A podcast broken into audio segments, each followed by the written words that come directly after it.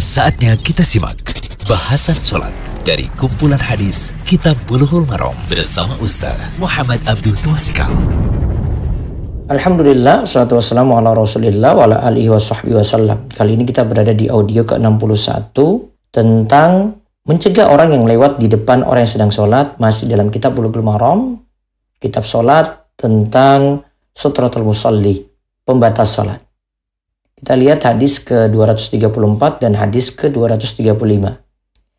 Wa an Abi Said Al-Khudri radhiyallahu anhu qol qala Rasulullah sallallahu alaihi wasallam idza shalla ahadukum ila syai'in yasturuhu minan nasi fa arada ahadun ay yajtaza baina yadayhi falyadfa'hu fa in aba falyuqatilhu fa innama huwa syaitanun muttafaqun alaih dari Abu Said Al-Khudri radhiyallahu anhu ia berkata Rasulullah Shallallahu Alaihi Wasallam bersabda, apabila seorang di antara kalian melaksanakan sholat dengan memasang sutroh atau batas yang batasinya dari orang-orang, lalu ada seorang yang hendak lewat di depannya, maka hendaklah ia mencegahnya. Jika yang dicegah masih enggan, cegahlah dengan lebih keras, karena sejatinya ia itu congkak, sombong, dan itu sifat setan. Mutafakun alaih, hadis ini riwayat Bukhari dan Muslim. Hadis ke-235. Wa fi riwayatin fa inna ma'hul qarin. Dalam satu riwayat disebutkan bahwa ia bersama Korin yang mengajaknya lewat di depan orang yang sholat. Yaitu Korin setan yang menemani setiap orang. Faidah hadis. Pertama, jika ada yang sholat menghadap sutra yang membatasi di depannya. Lalu ada yang lewat di depannya. Hendaklah dicegah. Karena orang yang lewat itu mengganggu yang sedang sholat. Patut dipahami bahwa orang yang lewat di depan orang yang sholat dihukumi berdosa. Jadi di sini kalau ada yang lewat, cegah. Karena mengganggu yang sedang sholat. Dan ingat, itu berdosa kalau uh, orang itu lewat di depan orang yang sedang sholat sebagaimana terangkan dalam hadis-hadis sebelumnya. Yang kedua, mencegah orang yang lewat di sini dihukumi wajib oleh sebagian ulama. Seperti Imam Ahmad dalam salah satu pendapatnya, Ibnu Muflih, Al-Mardawi, ulama Zahiriyah, serta Imam Ash-Shawkani.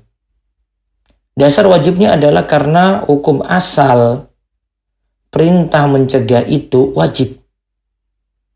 Namun, ulama lainnya menyatakan bahwa mencegah orang yang lewat di depan yang sedang sholat dihukumi sunnah.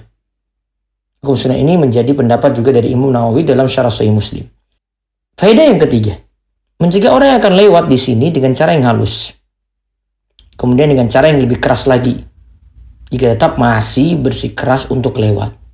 Faedah keempat, mencegah orang yang lewat di sini berlaku pada orang yang memakai sutra di depannya ataukah tidak. Karena dari riwayat dari Abu Sa'id Al-Khudri dengan lapat semakai sutroh. Juga ada hadis Ibnu Umar yang menyebutkan secara mutlak tanpa penyebutan sutroh. Nah, menurut mazhab Syafi'iyah, Hambali dan Syekh Ibnu Bas bahwa mencegah orang yang lewat di sini secara mutlak terserah ada sutroh atau tidak. Karena melewati orang yang sedang sholat itu diharamkan. Hal ini dikaitkan dengan hadis Abu Juhaim bin Al-Haris radhiyallahu anhu sebelumnya, yaitu hadis nomor 228 dari Bulughul Maram yang sudah kita bahas. Yang kelima, bolehnya bergerak dalam sholat jika memang ada maslahat, jika memang ada guna, ada faedah. Bolehnya bergerak di sini ya, jadi gerakan di luar gerakan sholat. Seperti dalam hadis ini, bolehnya mencegah orang yang lewat di depan orang yang sedang sholat. Dan di sini ada gerak tambahan selain gerakan sholat. Yang keenam, hadis ini menunjukkan agungnya kedudukan sholat, keutamaan munajat kepada Allah, dan wajib menghormati orang yang sedang sholat. Juga tidak boleh mengganggu atau membuat pikiran orang yang sholat tidak fokus. Karena kalau lewat seperti tadi ya halal tadi tidak bisa tercapai gitu. Ini menunjukkan kedudukan sholat. Sholat tidak boleh kita ganggu. Ya kita sangat menghormati sholat dan kita hormati orang itu agar fokus dalam sholatnya sehingga kita tidak lewat di hadapannya. Yang ketujuh, orang yang bersikeras untuk dicegah ketika lewat di depan orang yang sedang sholat, ia adalah setan. Maksudnya apa? Maksudnya ia itu congkak atau sombong. Penyebutan setan di sini untuk menyebutkan sifat sombong atau congkak. Dalam ayat disebutkan yaitu surat Al-An'am ayat 112. Wa kadzalika ja'alna likulli nabiyyin aduwan syayatinal insi wal jin. Dan demikianlah kami jadikan bagi tiap-tiap nabi itu musuh. Yaitu setan-setan dari jenis manusia dan jenis jin. Yang dimaksud adalah manusia yang bersifat sombong atau angkuh. Sama dengan sifatnya setan.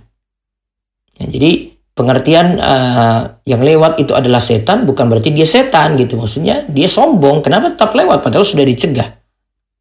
Jadi ini dimaksud dengan setan sekali lagi pada orang yang lewat di depan orang yang sedang sholat, ya, yang sedang sholat, yaitu sombong karena sudah dicegah masih tetap bersikeras untuk lewat. Terus faedah yang kedelapan, Riwayat tambahan dari Ibnu Hajar menunjukkan bahwa orang yang lewat di depan orang yang sedang sholat adalah setan yang menjadi korinnya. Mahu korin. Nah, apa yang dimaksudkan di sini? Korin ini itu yang membujuk dan mengajak untuk melewati orang yang sedang sholat. Ya, korin ini adalah setan yang menemani gitu. Jadi setan yang menemani kita. Jadi korin ini yang membujuk dan mengajak untuk melewati orang yang sedang sholat. Karena kita tahu bahwa setan itu pengajak ke pintu neraka. Ingatlah setiap manusia itu memiliki korin. Kawan dari kalangan setan. Nah, dalam hadis Abdullah bin Mas'ud radhiyallahu anhu ia berkata bahwa Rasulullah Shallallahu alaihi wasallam bersabda, "Ma minkum min ahadin illa wa qad wukila bihi qarinuhu minal jin." Qalu wa iyyaka ya Rasulullah? Qal wa iya ya. Illa anna Allah a'anani alaihi fa aslama. Fala ya'muruni illa bi khairin. Ghaira anna fi hadisi sufyana wa qad wukila bihi qarinuhu minal jinni wa qarinuhu minal malaikati. Setiap orang pasti ditemani oleh kawannya dari kalangan jin. Para sahabat bertanya apakah termasuk engkau pula wahai Rasulullah? Beliau menjawab aku pun termasuk. Namun Allah menolongku Korin tersebut telah berislam. Ia hanya mengajakku kepada kebaikan. Dalam hadis Sufyan disebutkan wa qad wukila minal jinni wa qarinuhu minal malaikah. Ia ditemani oleh kawan dari kalangan jin dan malaikat. Ibnu Asir rahimahullah berkata tentang hadis ini, setiap orang itu memiliki korin dari kalangan malaikat dan setan. Manusia selalu ditemani oleh keduanya temannya dari kalangan malaikat memerintahkan dan mengajak kepada kebaikan. Sedangkan temannya dari kalangan setan memerintahkan dan mengajak kepada kejelekan yang disebutkan dalam An-Nihayah. Juz keempat, halaman 54. Lalu yang terakhir, ada apa yang dimaksud? Setan memutus sholat dengan lewatnya dia, dengan ada yang lewat, adalah setan dari kalangan jin. Karena Rasulullah Shallallahu Alaihi Wasallam mengabarkan bahwa setan itu mutus sholat. Nanti ada hadis yang kita sebut di bawah ini. Adapun setan dari manusia tidaklah memutus sholat. Kecuali yang dikhususkan dengan dalil yaitu wanita yang sudah balik. Ya, sebagaimana disebutkan dalam hadis sebelumnya di hadis 233 dari Bulughul Maram.